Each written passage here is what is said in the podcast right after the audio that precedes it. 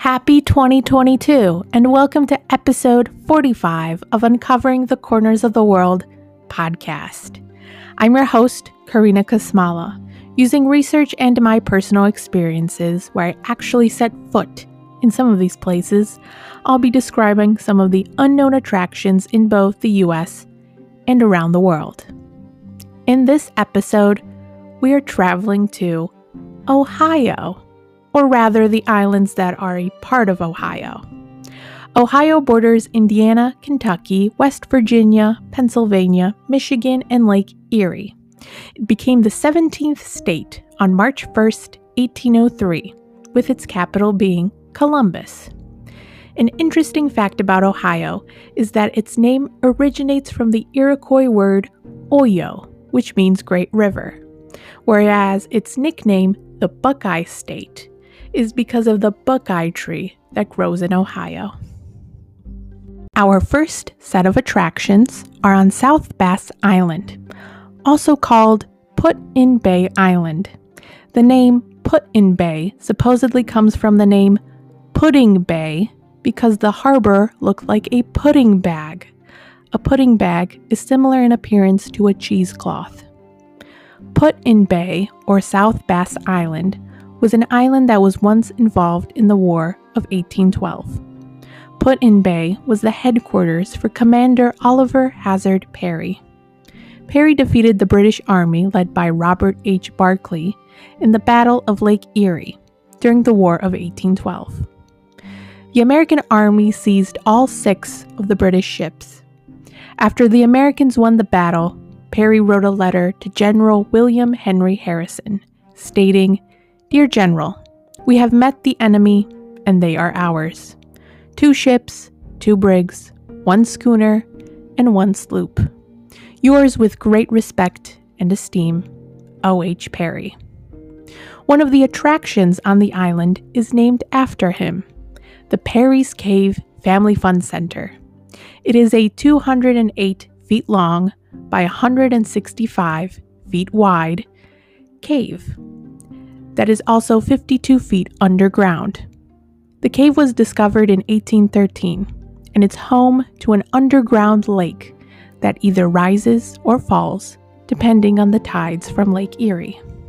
Our second attraction on Put-in Bay Island is found inside of Heineman's Winery, and that is Crystal Caves. Crystal Caves is a geode, where the rock's edges are filled with crystals.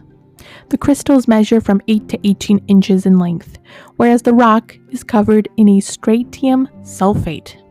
The cave was discovered by miners in 1897, and soon the miners began digging out the cave's crystals to sell to manufacturers that made fireworks. Heineman's Winery was opened by Gustav Heineman in 1888. Next to the Crystal Caves.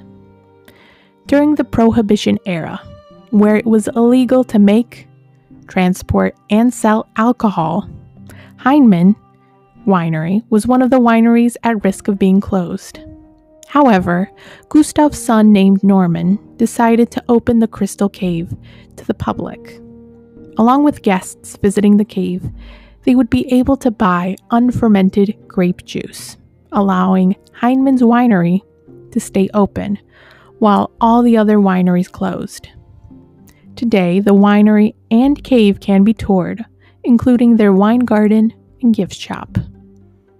Our last attraction at Put-in Bay Island is a house where you can be surrounded by 50 different types of butterflies. These exotic butterflies can be found at the Butterfly House in Put-in Bay, a 4,000 square foot aviary house. Some of the butterflies that can be found is the Constantine Swallowtail, a black-winged butterfly with white spots; the Scarlet Mormon, a black-winged butterfly with red and white tips; and the Great Eggfly, a black-winged butterfly with bluish-white spots. Both Perry's Cave Family Fun Center, Crystal Caves, and the Butterfly House are located next to each other. Perry's Cave Family Fun Center and the Butterfly House are located at 979 Catawba Avenue, while Crystal Caves is located at 978 Catawba Avenue. The way to get to the Put-in Bay Island is by a ferry, such as taking the Miller Ferry or the Jet Express Ferry. The next island that can be visited by a ferry or by plane is Kelly's Island. Before it was named Kelly's Island, it was called Cunningham's Island, named after the first European person who lived there.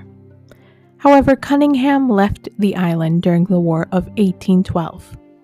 The island was renamed to Kelly's Island after the two brothers, Datus and Arad Kelly, bought the entire land in 1833, and when the island formed a township in 1840. In 1840, there was about 68 people living on the island, while in 1842, wineries started opening up. By the 1900s, the winery Kelly's Island Wine Company made more than 50,000 gallons of wine per year. The Kelly's Island Winery is located at 418 Woodford Road. One of the attractions on Kelly's Island is Glacial Grooves. 18,000 years ago, Kelly's Island was formed from limestone bedrock. When the earth was covered by ice or an ice sheet, part of the ice formed Lake Erie. The other part of the ice pushed rocks through the limestone on Kelly's Island, creating cuts or canals in the rock. These cuts or canals formed the Glacial Grooves landmark that can be found on the north side of the island. The Glacial Grooves is considered a national natural landmark. While inside the Glacial Grooves, there are marine fossils that are 350 to 400 million years old. The Glacial Grooves can be found at 739 Division Street on Kelly's Island. Our last attraction is a rock that has sketches from Native Americans who were on the island prior to the Americans and Europeans.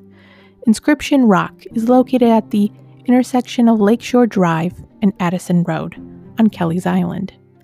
Over time, the petroglyphs, or the symbols carved into the rock, were worn away. But there is a scale replica from the 1850s that shows what the markings were. It is believed that these symbols are less than 1,000 years old, and it is also believed that the markings would be a way for the Native Americans to communicate of where to hunt and fish. Thank you for listening to this week's episode. If you want to read more about the Perry's Cave, check out the website putinbay.com and perryscave.com. If you're interested in learning more about the Crystal Caves, visit the website heineman'swinery.com/crystalcaves. For more information about the Butterfly House, check out the website perryscave.com on the Butterfly House. For more information about Kelly's Island, visit the website kellysislandchamber.com. And for more information about the Glacial Groves, visit the website ohiohistory.org on the Glacial Groves Geological Preserve.